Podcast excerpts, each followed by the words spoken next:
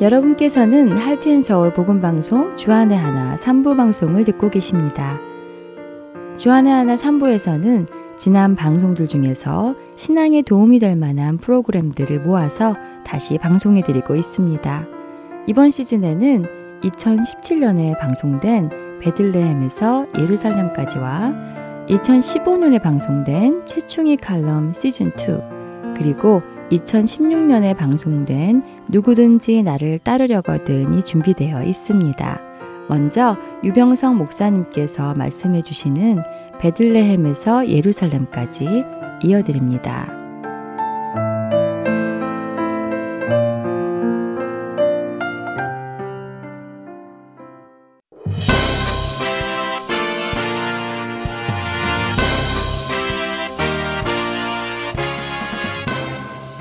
청취자 여러분 안녕하십니까? 베들레헴에서 예루살렘까지 진행의 유병성 목사입니다. 15번째 시간입니다. 지난 두 번의 여정에서는 사울 따로 다윗 따로 살펴보았습니다. 하지만 오늘은 두 사람을 동시에 살펴보겠습니다. 이제 포커스는 다시 북쪽으로 옮겨옵니다. 사무엘상 31장 1절 블레셋 사람들이 이스라엘을 침해 이스라엘 사람들이 블레셋 사람들 앞에서 도망하여 길보아 산에서 엎드러져 죽으니라. 지금 전투가 길보아 산에서 진행되고 있습니다. 수넴의 진을 치고 있던 블레셋이 길보아 산으로 올라와서 전투를 하고 있는 중입니다. 블레셋의 공세에 이스라엘이 밀리고 있는 상황이죠. 블레셋은 평야지대에 살고 있기에 평야 싸움에 능합니다. 반면 이스라엘은 산지에 주로 거하기에 산지 싸움에 능하죠. 그러나 이 전쟁에서 이스라엘은 완벽하게 패합니다. 평야가 아닌 길보와 산에서 싸웠는데도 졌습니다. 사울의 아들 요나단, 아비나답, 말기수아가 죽었습니다. 요나단을 제외하고는 잘 알려져 있지 않습니다. 특이한 것은 사무엘상 14장의 사울의 족보에 나오는 명단과 다르다는 것입니다. 사무엘상 14장 49절 사울의 아들은 요나단과 이스위와 말기수하여 이스위 대신 아비나답이 들어왔습니다. 아비나답에 대해서는 알려진 바가 전혀 없습니다.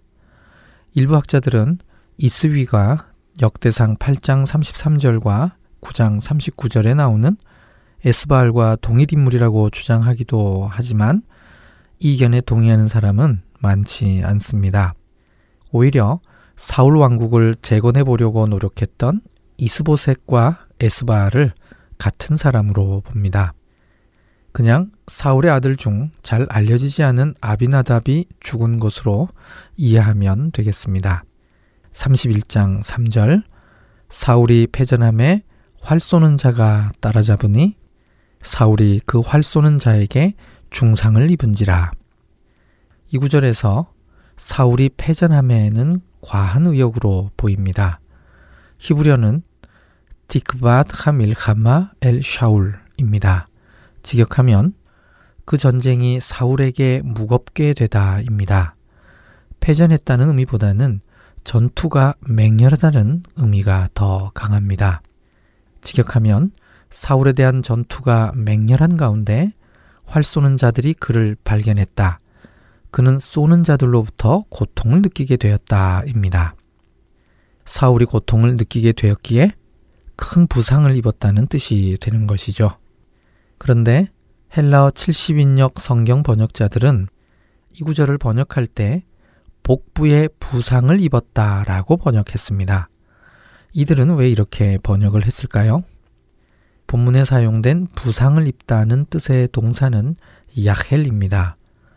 이 단어가 기본형인 칼 동사로 사용될 때에는 해산의 고통을 느끼다는 뜻입니다.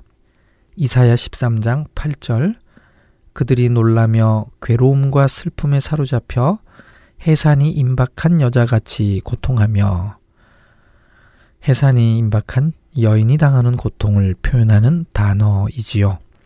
그렇다면 이런 고통을 가장 크게 느끼는 곳이 복부가 됩니다. 그래서 복부에 큰 부상을 입었다고 번역을 한 것이지요. 이 고통을 활 쏘는 자들이 주었으니 활에 맞았을 가능성이 큽니다. 복수의 궁수가 쏘았으니 여러 대의 활을 맞았을 수도 있는 상황이죠. 이런 절체절명의 순간에 사울이 그의 무기든 자에게 다음과 같이 말합니다. 31장 4절 그가 무기를 든 자에게 이르되 내 칼을 빼어 그곳으로 나를 찌르라. 할례 받지 않은 자들이 와서 나를 찌르고 모욕할까 두려워하노라. 여기서 블레셋이라고 하지 않습니다. 할례 받지 않은 자라고 표현했습니다. 블레셋은 가나안 땅에 원래 있던 족속이 아니라 에게해 혹은 갑돌, 현재 크레타 섬에서 온 해양 족속입니다. 당시 이스라엘 주변에서 유일하게 할례를 행하지 않은 족속이었죠. 그래서 사무엘서에서는 블레셋을 경멸하는 표현으로 할례 받지 않은 자라고 불렀습니다.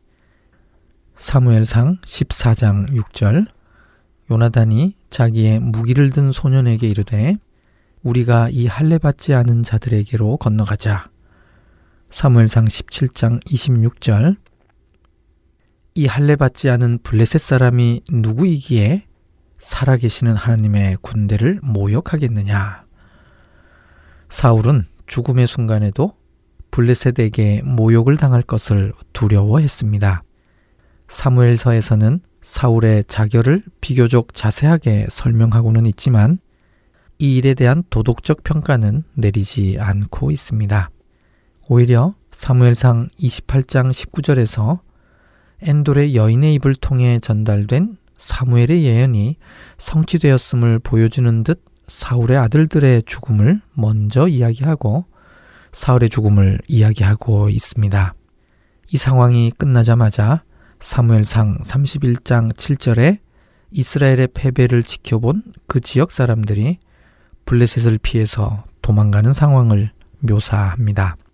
심지어는 요단 건너쪽 사람들도 성읍을 버리고 도망갔다고 합니다. 왜냐하면 이스라엘 평야가 블레셋의 손에 들어갔으니 블레셋이 곧 요단 건너쪽까지 치고 올 수 있는 상황이기 때문이죠. 이런 현상은 사무엘상 13장에서도 있었습니다. 블레셋이 중앙 산악지대에 쳐들어왔었을 때였는데요. 사무엘상 13장 7절 어떤 히브리 사람들은 요단을 건너 갓과 길라 땅으로 가되 사울은 아직 길갈에 있고 그를 따른 모든 백성은 떨더라. 이때 사울은 두려운 나머지 해서는 안 되는 잘못을 저지릅니다. 사무엘이 늦게 온다고 번제를 대신 드렸던 것이죠. 결국 이것이 큰 죄악이 되어 사울의 왕국이 망하게 되었습니다. 오늘 이 전투가 그의 왕국 마지막 날입니다. 승리한 블레셋은 당시 전쟁의 관례에 따라 사울의 머리를 베고 갑옷은 아스다롯 집으로 보냅니다. 자기들의 신당과 백성에게 알리기 위함이죠. 법계를 빼앗았을 때에도 자신들의 신당에 가져다 놓았듯이 승리의 표징들을 신당으로 가져간 것입니다. 사울과 그의 아들들의 시체는 무겁기 때문에 가져가지 않고 뱃산 성벽에 못 박아서 모든 사람들이 볼 수 있도록 한 것이죠. 벳산은 길보아산 바로 아래 있으면서 블레셋 평야의 동쪽 관문을 지키는 성입니다. 블레셋이 이렇게 한 것은 골리앗의 말을 통해 그 이유를 짐작해 볼 수 있습니다. 사무엘상 17장 44절 그 블레셋 사람이 또 다윗에게 이르되 내게로 오라 내가 내 살을 공중의 새들과 들짐승에게 주리라. 이 표현을 보면 블레셋이 전쟁에서 승리했을 경우 적장을 높은 곳에다 매다는 관습이 있었음을 짐작할 수 있습니다. 사울의 최후는 정말 비참합니다. 하지만 기름 부음 받고 세워진 이스라엘 왕으로서 진심으로 이 죽음을 슬퍼해주고 정성스럽게 장례 지내준 사람들이 있습니다. 길르한 야베스 사람들이죠. 사무엘상 31장 12절에서 13절. 모든 장사들이 일어나 밤새도록 달려가서 사울의 시체와 그의 아들들의 시체를 벳산 성벽에서 내려가지고 야베스에 돌아가서 거기서 불사르고 그의 뼈를 가져다가 야베스 에셀나무 아래에 장사하고 7일 동안 금식하였더라. 갑자기 이들이 나타나서 사울과 그의 아들들을 장사지내 줍니다. 길라 땅에 있는 야베스는 벳산에서 가까운 거리가 아닙니다. 편도가 약 25km 정도 되는 거리입니다. 길란 야베스의 모든 장사들, 즉 용사들이 일어나 밤새도록 달렸다고 합니다. 도대체 왜 이들은 사울에게 호의를 베푸는 것일까요? 사무엘상 12장에 사무엘에 의해 사울이 왕으로 미스바에서 선택됩니다. 그리고 사무엘상 13장에 암몬 사람 나하스가 길란 야베스를 침공합니다. 다급해진 야베스의 장로들은 기부하에 있는 사울에게 도움을 요청하죠. 이때 사울이 배색에서 온 이스라엘을 모으고 암몬 사람들을 쳐서 야베스를 구원합니다. 다시 말해 왕으로 선택된 후 맨 처음 했던 일이 길르한 야베스를 구원한 것입니다. 이들은 사울에게 입은 은혜를 갚기 위해 이 큰 수고를 하는 것입니다. 또 하나의 이유가 있습니다.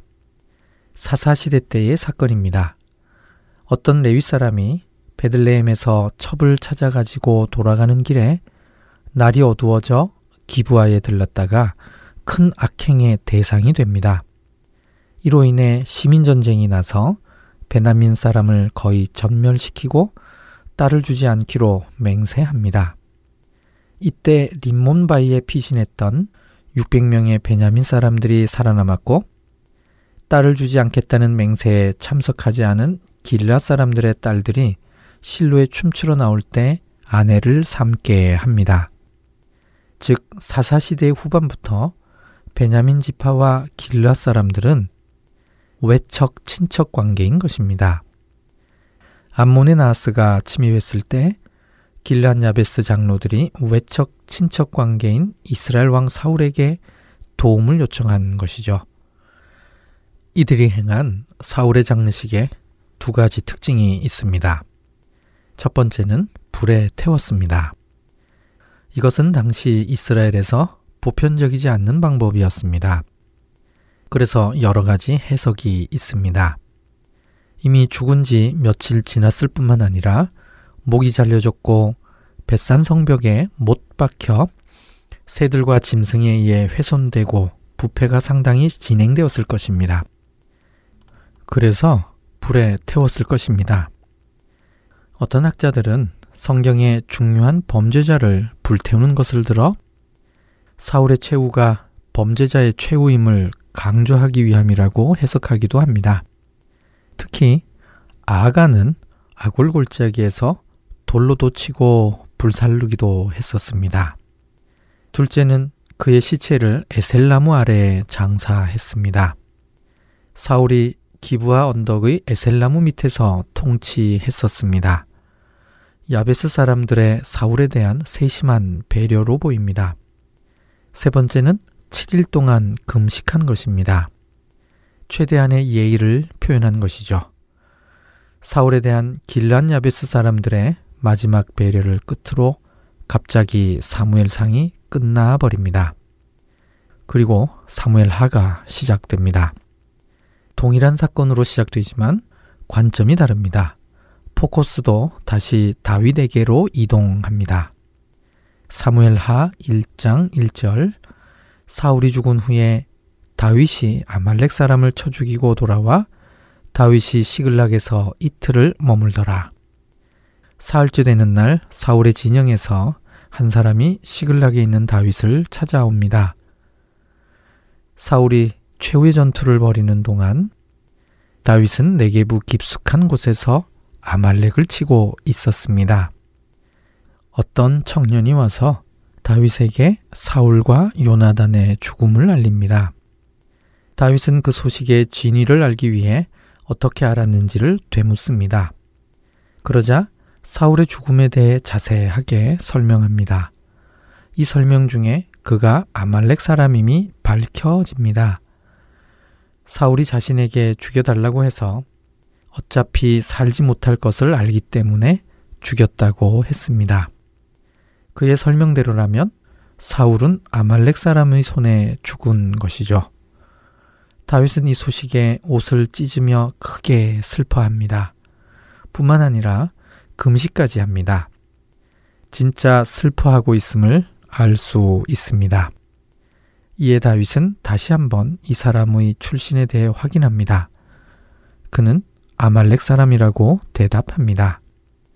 다윗은 여호와의 기름 부음 받은 자를 죽인 죄값으로 그를 그 자리에서 죽입니다. 왜 이 아말렉 청년은 이토록 가혹한 벌을 받게 되었을까요? 그의 의도가 불순했기 때문입니다. 첫 번째로 사울과 요나단의 죽음만 전했습니다. 다른 아들들의 죽음에 대해서는 전혀 언급이 없습니다.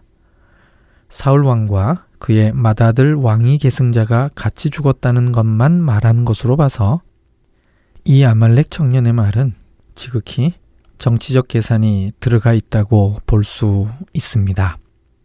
두 번째로 사울의 왕관과 팔에 있는 고리를 벗겨왔습니다. 이 아말렉 청년은 자신이 사울 왕을 죽이고 그 증표로 그것들을 가져왔습니다. 우선 이 행위는 전쟁의 승리자가 죽은 자에게 행하는 약탈 행위와 같은 것이니 해서는 안 되는 것이었습니다. 그리고 왜 하필이면 왕관과 팔의 고리를 빼서 다윗에게 가져왔느냐는 것입니다. 마치 자기가 사울의 왕관을 빼앗아 다윗에게 씌워주는 역할을 하는 것과 같은 참담한 교만이 깔려 있는 행위인 것입니다. 자기는 이제 이 왕관이 어디로 갈지 알기 때문에 다윗에게 가져왔음을 과시하는 것이죠. 그래서 다윗은 그에게 핏값을 물어 그 자리에서 죽였습니다. 이어서 다윗의 애가가 나옵니다. 사무엘하 1장 17절 다윗이 이 슬픈 노래로 사울과 그의 아들 요나단을 조상하고 이 구절에서 히브리어 키나를 슬픈 노래로 번역했습니다. 이것은 보통 애가와는 다릅니다. 죽은 사람을 위한 장례식용 애가에만 사용되는 것입니다. 성경에서 가장 잘 드러난 예는 역대하 35장 25절입니다. 요시아 왕의 장례식을 묘사한 것인데 한 구절에 이 단어가 세 번이나 사용되었습니다. 역대하 35장 25절 예레미야는 그를 위하여 애가를 지었으며 모든 노래하는 남자들과 여자들은 요시아를 슬피 노래하니 이스라엘의 규례가 되어 오늘까지 이르렀으며 그 가사는 애가 중에 기록되었더라. 다윗이 부른 이 애가는 시편에 나오는 다윗의 다른 슬픈 노래들과도 다릅니다. 사울과 요나단을 위한 이 애가는 과거지향적이면서 죽은 자의 업적을 기리는 것이라면 시편의 다윗의 애가는 하나님의 섭리에 대한 순종과 미래지향적 내용으로 구성되어 있습니다. 사무엘하 1장 18절 명령하여 그것을 유다 족속에게 가르치라 하였으니 곧 활노래라. 야샬의 책에 기록되었으되 이 슬픈 노래의 제목이 특이합니다. 활노래입니다. 히브리어는 더 간단합니다. 캐쉐트. 그냥 활입니다. 이게 제목이고 야사리 책에서 인용했다고 밝히고 있습니다. 제목이 너무 엉뚱해서 헬러 70인역에서는 아예 제목을 생략해 버렸습니다. 하지만 이미 사무엘상 31장에서 살펴보았습니다. 사울에게 결정적 큰 부상을 입힌 사람은 활 쏘는 자들이었습니다. 그러니 사울을 죽음으로 이끈 모티브가 바로 활인 것이죠. 또 다윗의 이 애가 중에는 요나단의 활이 언급되어 있습니다. 1장 22절 죽은 자의 피에서 용사의 기름에서 요나단의 활이 뒤로 물러가지 아니하였으며 다윗이 요나단과 최초의 우정의 언약을 맺을 때 요나단이 자신의 활을 다윗에게 주었었습니다. 사무엘상 18장 4절 요나단이 자기가 입었던 겉옷을 벗어 다윗에게 주었고 자기의 군복과 칼과 활과 띠도 그리하였더라. 또 있습니다. 다윗이 방랑 생활을 시작한 것은 사무엘상 20장의 에셀바이에서부터입니다. 여기에서 요나단이 활을 쏴서 신호를 주었습니다. 다윗의 슬픈 노래 속에는 계속해서 방패, 무기라는 모티브를 사용해서 사울과 요나단의 용맹을 찬양하면서 슬픔을 표현합니다. 이런 모든 이유를 생각해 보면 다윗의 슬픈 노래의 제목이 활이라는 것이 충분히 이해가 됩니다. 이 노래의 원래 출처는 야살의 책입니다. 히브리어로 야샤르입니다. 두 가지로 해석이 가능합니다. 정직한, 올바른이라고 형용사로 해석할 수도 있고, 그가 노래하다는 동사의 미완료형으로도 해석할 수 있습니다. 야살의 책은 정직한 책이 될 수도 있고, 그가 노래할 책도 될 수 있다는 뜻이죠. 노래와 연관 짓는 학자들은 오늘 본문의 다윗의 슬픈 노래가 그 책에서 왔다는 것에 큰 의미를 둡니다. 어찌되었든 다윗은 이 노래를 통하여 사울과 요나단의 죽음을 애도합니다. 본문 속에 두 용사라는 말이 19절, 21절, 25절, 27절 해서 모두 네 번 나옵니다. 이 두 용사에 해당하는 히브리어는 기보림입니다. 사실은 용사들이라는 복수 명사입니다. 사울과 요나단의 죽음뿐만 아니라 길보아산 전투에서 전사한 모든 병사들의 죽음에 대해 애도하고 있는 것이죠. 산 위에서 죽임당한 용사들의 소식이 블레셋에 전해지지 않기를 노래합니다. 1장 20절 이 일을 가드에도 알리지 말며 아스굴론 거리에도 전파하지 말지어다. 블레셋 사람들의 딸들이 즐거워할까? 할례 받지 못한 자의 딸들이 개가를 부를까 염려로다. 그 이유는 할례 받지 못한 자의 딸들이 기뻐할까 봐서입니다. 사울과 요나단과 그리고 이름 없는 용사들 모두를 위한 애가였던 것입니다. 다윗의 큰 마음이 보이지 않습니까? 이것이 왕이 될 사람의 모습이어야 합니다. 사울은 죽었고 다윗은 이를 진심으로 크게 슬퍼하고 있습니다. 오늘은 여기까지입니다. 다음 시간에 사무엘하 2장 1절에서 11절까지의 말씀으로 다시 뵙겠습니다. 안녕히 계십시오.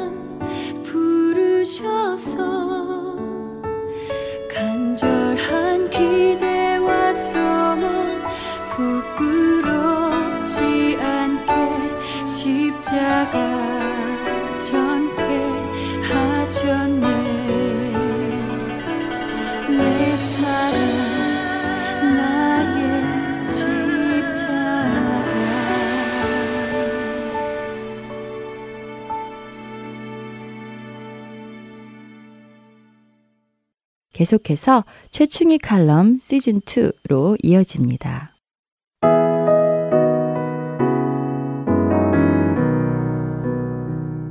애청자 여러분들은 혈액형에 따라 사람의 성격을 음식으로 묘사한 우스운 이야기를 들어보신 적이 있으세요?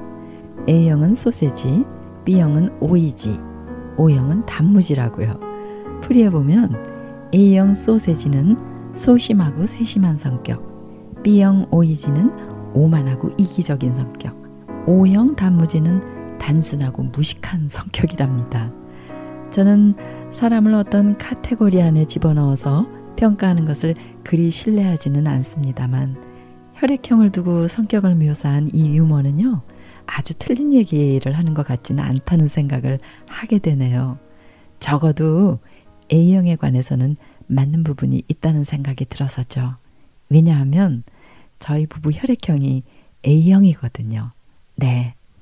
소심하고 세심한 성격의 특성들을 저희 부부는 모두 가지고 있답니다. 며칠 전에 저희 부부가 마주 앉아 저녁을 먹고 있었는데요. 건강에 관한 이야기를 하다가 남편이 뜬금없이 10년 전 일인데 하고 제가 처음 듣는 이야기를 꺼내는 것이 아니겠어요? 10년 전? 무슨 얘기지? 하는 표정으로 남편을 바라보는 저에게 남편은 10년 전 이야기를 풀어놓았습니다. 10년 전쯤 저희 부부가 처음으로 건강 종합 검진을 하게 되었었죠. 그때 대장 내시경 검사를 했어요. 그런데 결과는 저는 이상무, 모두 깨끗하고 정상이라고 하더라고요. 반면에 남편은 대장에서 작은 서너 개 발견되어서 검사 중에 레이저로 제거를 했다고 해요. 그런데 그 용정 조직 검사를 해보았는데요. 결과가 악성이었습니다. 그래서 암으로 발전될 가능성이 있는 용정이었다는 것이었죠. 의사는 6개월 뒤에 다시 검사를 해야 한다고 남편에게 주의를 주었습니다. 남편은 그 뒤로 몇 번 더 정기검진을 받았었죠. 벌써 10년이 지난 일입니다. 그런데 지금 남편이 그날의 얘기를 꺼낸 것이죠. 10년 전 이야기인데도요. 이야기를 하는 남편의 눈에 어느새 섭섭함의 기운이 감돌고 있지 않겠어요? 그때 왜요, 여보? 무슨 일로 그러는데요? 저는 남편의 그 다음 이야기를 전혀 짐작할 수가 없어서 궁금하기 짝이 없었습니다. 그런데 그날 남편이 제게 뭐라고 말했는지 아세요? 그때 나 당신한테 많이 실망했다. 야, 사람은 믿을 게 못 되는구나 하고 생각했지. 저는 남편의 이 말에 정말 이 남자가 왜 이러나 하고 다음 말을 기다릴 수밖에 없었습니다. 그때 의사가 나는 용정이 있어 제거했다고 하고 당신은 깨끗하다고 하니까 당신 표정이 순간 반짝하고 안심해 하더라고. 그런데 그게 그렇게 서운하더라고. 나는 암으로 발전될 수 있는 용정이어서 조심하라고 하는데 자기는 정상이라고 하니까 배가진 표정을 보고 이야 인간은 믿을 게 못 된다. 정말 저 여자 날 사랑하긴 사랑하는 거야? 했지? 에? 정말? 나는 기억이 안 나는데 내가 그랬나? 에이 그럼 그때 얘기를 하지 서운하다고요. 그게 뭐 그렇게 위험한 거라는 생각을 난 못했어요. 대부분 사람들이 검사 중에 용종이 발견돼서 제거했다는 소리를 하도 많이 들어서 용종도 용종 나름이지. 그냥 놔두면 암이 된다잖아, 암이. 에이, 암 아니었잖아요.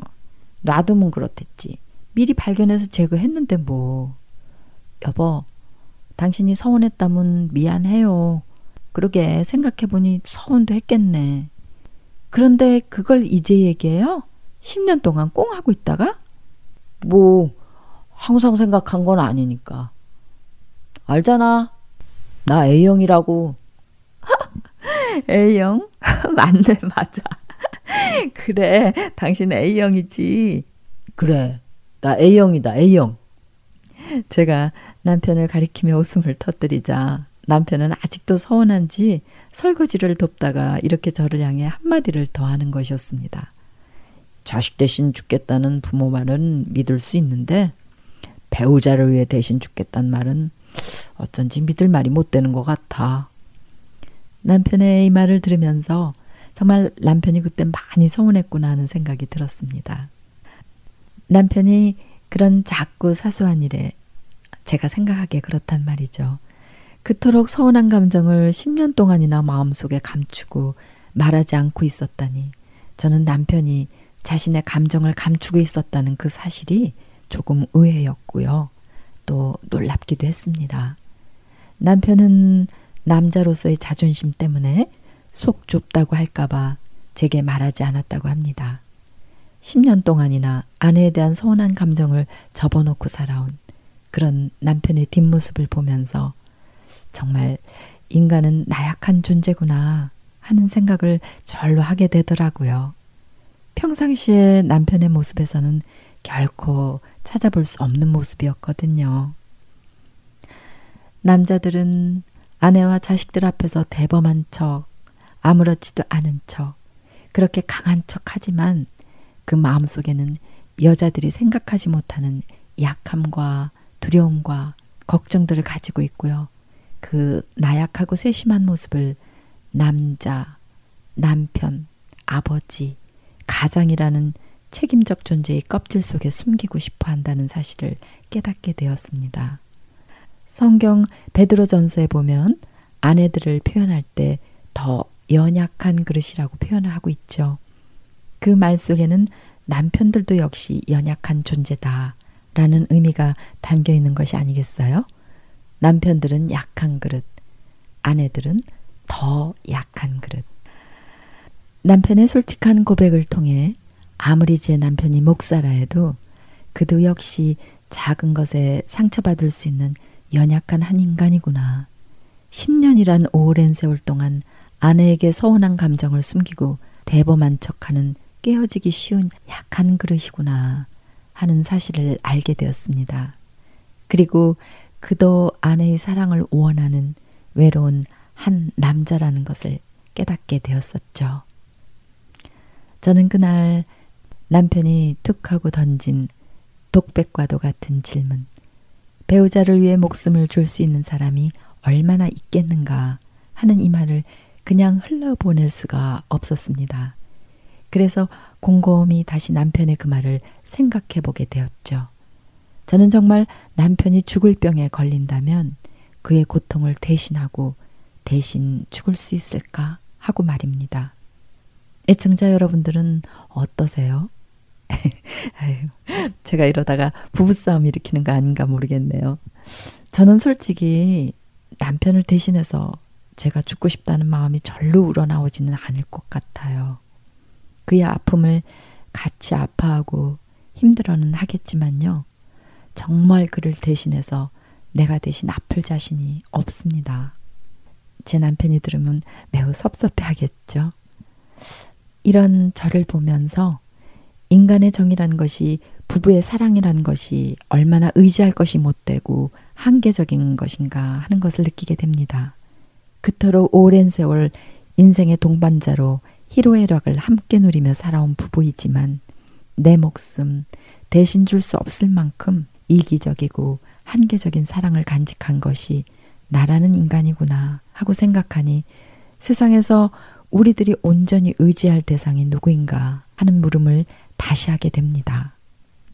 아내에게 희생적이고 헌신적인 제 남편, 저를 아끼고 사랑해주는 남편의 그 사랑을 믿지만 남편 역시 저를 위해 자신의 생명을 무조건 줄 것이라는 확신을 가질 수가 없네요. 세상에서 정말 나를 자기 목숨보다 더 사랑하고 나의 생명을 위해 아낌없이 자신의 생명을 내어줄 존재가 과연 있을까요? 있다면 그 사람은 정말 행복한 사람이겠죠. 그런 사랑을 받는 사람, 그리고 그런 사랑을 하는 사람, 그런 사람은 세상에 두려울 것도 부러울 것도 없을 것 같아요. 그런 사랑. 그런데 생각해 보니 우리가 바로 그런 사랑을 받고 사는 사람들이었네요. 나를 너무나 사랑해서 내가 받을 고통을 대신 다 받으신 사랑. 죽을 수밖에 없는 나 대신 기꺼이 자신의 생명을 내어주신 사랑. 저항할 수 없는 사랑, 변하지 않는 사랑, 나를 세상 끝까지 포기하지 않는 사랑. 죽음보다 강한 사랑, 십자가 그 사랑, 하나님의 사랑. 그 큰 사랑을 받고 살아가는 존재가 바로 저와 여러분 자신들임을 다시 깨닫게 되니 이 시간 그 사랑에 감사, 감격하게 됩니다. 그런 사랑을 받고 사는 우리들은 정말 세상에서 부러울 것도 두려울 것도 없는 행복한 사람들이 아니겠는지요. 우리는 우리의 의지와 결심만으로는 우리들의 배우자조차 제대로 사랑할 수 없는 그런 한계적 존재들이지만 우리가 하나님의 참 사랑 안에 거할 때 그때는 형제를 위해 목숨을 내어줄 수 있는 담대한 사랑의 소유자가 될 수 있음을 믿습니다. 사랑하는 애청자 여러분, 다음 한 주간도 하나님의 그 위대한 사랑을 더욱 깊이 깨닫고 경험하여 내 가족과 이웃을 하나님의 사랑으로 보듬어 줄 수 있는 저와 여러분들이 되기를 소원합니다. 애청자 여러분, 한 주간도 주 안에서 행복하세요. 샬롬.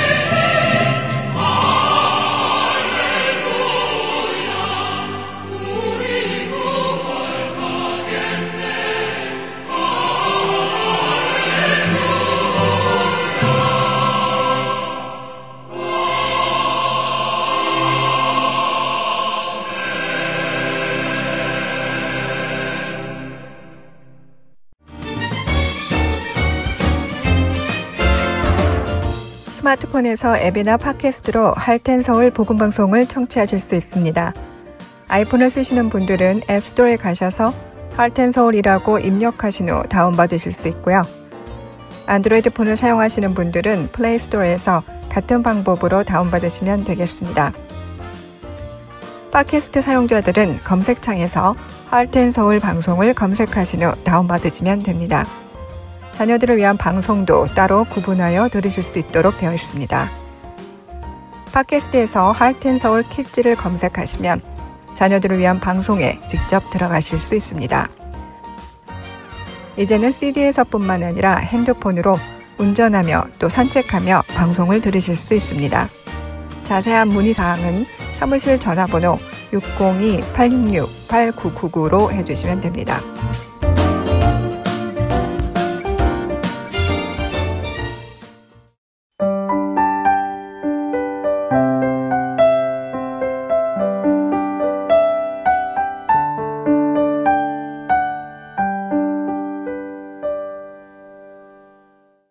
이어서 누구든지 나를 따르려거든 함께 들으시겠습니다.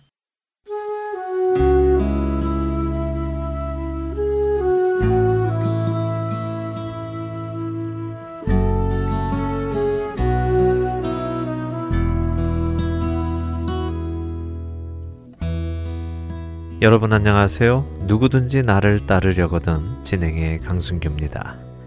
지난 한 주간 마태복음 10장 16절에서 22절에서 예수님께서 제자들에게 하셨던 그 말씀 사람들이 너희를 공회에 넘겨줄 것이고 채찍질할 것이고 총독들과 임금들 앞에 끌고 갈 것이며 예수의 이름으로 말미암아 모든 사람에게 미움을 받을 것이라는 그 말씀을 기억하며 만일 예수님께서 나에게도 같은 말씀을 하셨을 때 나는 여전히 예수님을 따르기로 결단할 것인가 생각해 보셨는지요? 예수님을 따르기로 결단한다는 것은 이러한 핍박과 고난도 감당하겠다는 것을 의미합니다. 때때로 이렇게 말하는 사람들이 있습니다. 예수께서 우리를 위해 십자가에서 모든 고난과 핍박을 받으시고 죽으셨기에 우리는 더 이상 고난과 핍박을 받을 필요가 없다. 우리는 그분께서 생명을 내어주시고 받게 해주신 그 축복을 누리며 살아가면 된다라고요. 글쎄요, 예수님께서 생명을 내어주시고 받게 해주신 그 축복의 의미가 무엇이냐에 따라 다를 수 있겠지만, 이런 식의 이론은 성경이 우리에게 약속해 주시는 이론은 아닙니다. 로마서 8장 17절의 말씀은 이런 생각이 잘못된 것임을 확실하게 말씀해 주십니다. 자녀이면 또한 상속자, 곧 하나님의 상속자요, 그리스도와 함께 한 상속자니, 우리가 그와 함께 영광을 받기 위하여 고난도 함께 받아야 할 것이니라. 로마서의 이 말씀은 예수 그리스도를 따르는 사람은 그리스도와 함께 고난도 받아야 할 것을 분명하게 말씀하십니다. 예수 그리스도를 따르는 것은 내 삶에 더 이상의 고난은 없으며 행복만 있다라는 말이 아닙니다. 예수 그리스도를 따른다는 것은 오히려 이제부터 나는 이 세상으로부터 고난을 받기로 작정했다는 뜻입니다. 왜 그 고난을 받기로 작정합니까? 방금 여러분과 나눈 로마서 8장 17절은 우리가 하나님의 상속자이고 그와 함께 영광을 받을 것이기에 그렇다고 말씀하십니다. 그리고 18절은 그 영광은 지금 우리가 받는 고난과는 비교할 수도 없을 만큼 값진 것임을 말씀하시지요. 예수를 따르는 사람이 이 땅에서 고난을 받아야 할 것은 분명한 사실입니다. 그리고 이 사실은 예수님께서도 반복적으로 말씀해 주셨습니다. 마태복음 10장 24절에서 31절을 함께 읽어보겠습니다. 제자가 그 선생보다 또는 종이 그 상전보다 높지 못하나니 제자가 그 선생 같고 종이 그 상전 같으면 족하도다. 집주인을 바알세불이라 하였거든 하물며 그 집 사람들이랴. 그런즉 그들을 두려워하지 말라. 감추인 것이 드러나지 않을 것이 없고 숨은 것이 알려지지 않을 것이 없느니라. 내가 너희에게 어두운 데서 이르는 것을 광명한 데서 말하며 너희가 귓속말로 듣는 것을 집 위에서 전파하라.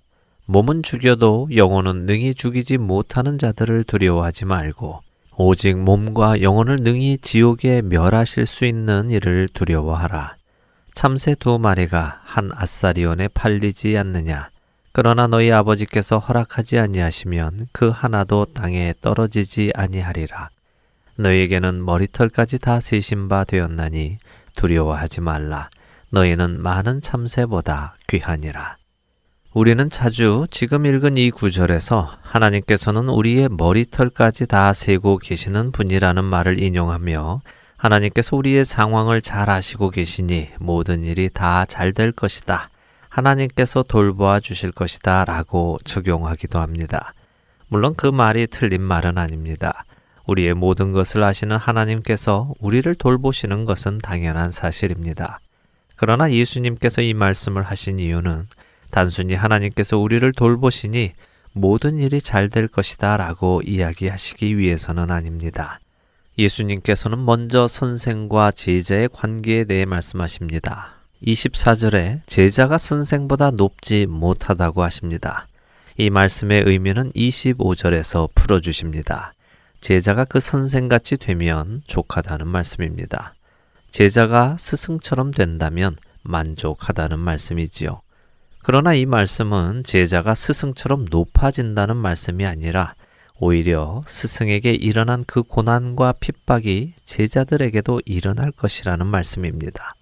예수님께서는 자신을 집주인으로 비유해서 말씀하십니다. 사람들이 하나님의 아들인 나를 바알세불, 즉 이방인들이 믿던 지옥의 신인 바알세불이라고 부른다면 집안 식구들로 비유되는 나의 제자들인 너희들이야 오죽하겠느냐.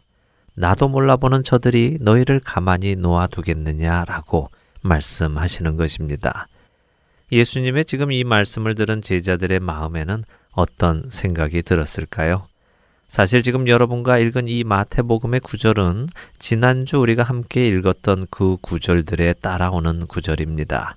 그러니까 예수님께서는 지금 제자들에게 너희는 마치 이리 가운데로 들어가는 양 같으며 사람들에게 채찍질을 받을 것이고 너희의 형제가 너희를 배반하고 아버지가 자식을 죽는데 자식이 부모를 대적하여 죽게 할 것이며 모든 사람에게 미움을 받게 될 것이다.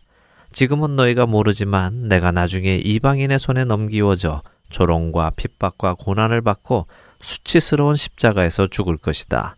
선생인 나에게 이런 일이 일어날 것인데 제자인 너희에게도 이런 일들이 일어날 것이다. 라고 말씀하고 계시는 것입니다. 이런 이야기를 들은 제자들의 마음에는 당연히 두려움이 들지 않겠습니까? 그리고 훗날 실제로 예수님께서 잡히시고 그렇게 죽어가신 것을 보았을 때 더 두려워하지 않았겠습니까? 바로 그런 그들에게 예수님께서는 이 말씀을 하고 계시는 것입니다. 그런즉 그들을 두려워하지 말라라고요. 그들이 비록 너희의 몸은 죽여도 영혼은 능히 죽이지 못한다고 말씀하십니다. 우리가 두려워해야 할 분은 우리의 몸만 죽이고 영혼은 어쩌지 못하는 그들이 아니라 오직 몸과 영혼을 능히 지옥에 멸하실 수 있는 하나님이어야 한다는 말씀을 하고 계십니다. 그러면서 예수님께서는 아주 중요한 말씀을 우리에게 해 주십니다. 하나사리온. 하나사리온은 한 데나리온의 16분의 1에 해당합니다. 우리가 알듯이 한 데나리온은 하루 품삯을 이야기합니다. 결국 한 아사리온은 하루 품삯의 16분의 1에 해당하는 아주 작은 가치입니다. 그런데 이렇게 아주 작은 가치의 한 아사리온을 가지고도 참새를 두 마리나 살 수 있다는 말씀입니다. 그것은 참새가 얼마나 가치가 없는 새인 것을 말씀해 주시는 것이지요. 그런데 중요한 것은 이렇게 값싼 가격에 두 마리씩이나 팔리는 참새도 하나님의 허락이 없이는 죽지 않는다는 예수님의 말씀입니다. 이것은 무엇을 우리에게 말씀하시는 것입니까? 그렇습니다.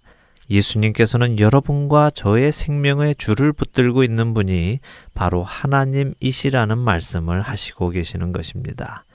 그분께서 허락하시지 않으면 여러분과 저는 결코 죽을 수 없고 그분이 허락하시지 않으면 여러분과 저는 결코 살 수도 없다는 말씀입니다. 이 말씀을 기억하십시오. 이 말씀을 기억하신다면 우리에게 고난이 찾아올 때, 우리에게 핍박이 찾아올 때, 그리고 심지어 죽음이 우리에게 찾아올 때라도 우리는 그것을 두려워하지 않을 수 있게 되기 때문입니다. 왜 두려워하지 않을까요? 바로 하나님께서 허락하셨기 때문입니다. 하나님께서 내게 그 일들이 일어날 것을 허락하셨기 때문입니다. 하나님께서 여러분과 제게 감당할 수 없는 일을 허락하실까요? 여러분과 저의 머리털까지 다 세신 바 되시는 하나님, 여러분과 저의 신앙의 깊이와 믿음의 분량까지 다 알고 계시는 그분께서 여러분과 제가 감당하지 못할 것을 허락하실 것이라고 생각하십니까? 결코 그렇지 않습니다. 당신의 아들의 핏값을 주고 얻은 여러분과 제가 감당하지 못하는 고난과 핍박 속에서 그렇게 믿음을 잃어가며 죽어가게 하시지 않는다는 말씀입니다. 이 사실을 깨달은 수많은 우리의 믿음의 선배들은 자신들의 생명이 끝나는 날, 그것이 하나님의 허락하심인 것을 알기에 그렇게 담대히 자신들의 죽음을 맞이할 수 있었던 것입니다. 예수님을 따르기 위해서 우리는 먼저 이 사실을 깊이 깨닫고 믿어야 합니다. 나의 모든 일, 나의 생명까지도 붙들고 계시는 분은 바로 하나님 아버지이시다는 사실을 말입니다. 그 사실을 기억할 때 우리는 예수님을 따를 수 있는 것입니다. 한 주간 이 사실이 단순히 머릿속에서 이해되는 것이 아니라 내 심령에 깨달아 믿어져 삶의 행동으로까지 연결될 수 있도록 기도하시는 여러분이 되시기를 바라며 누구든지 나를 따르려거든 마치도록 하겠습니다.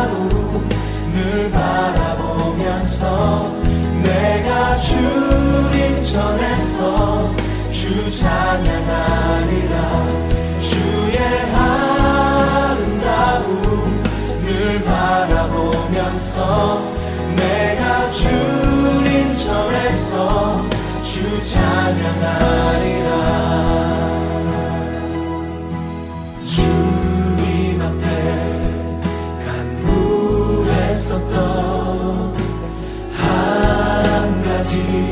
그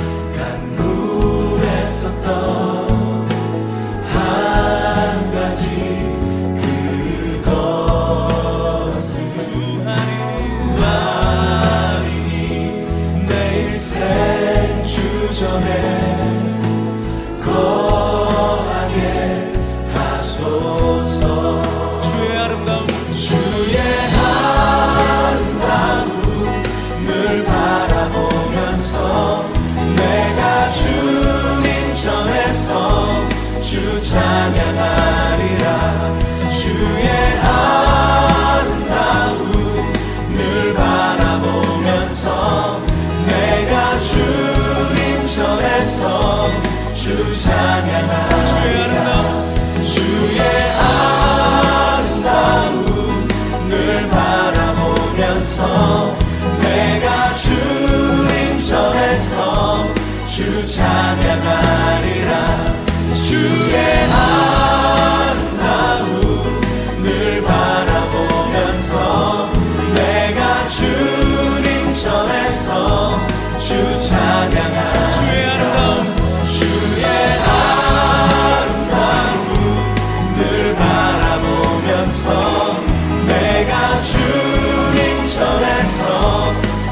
찬양하리라. 주의 아름다움을 바라보면서 내가 주님 전에서 주 찬양하리라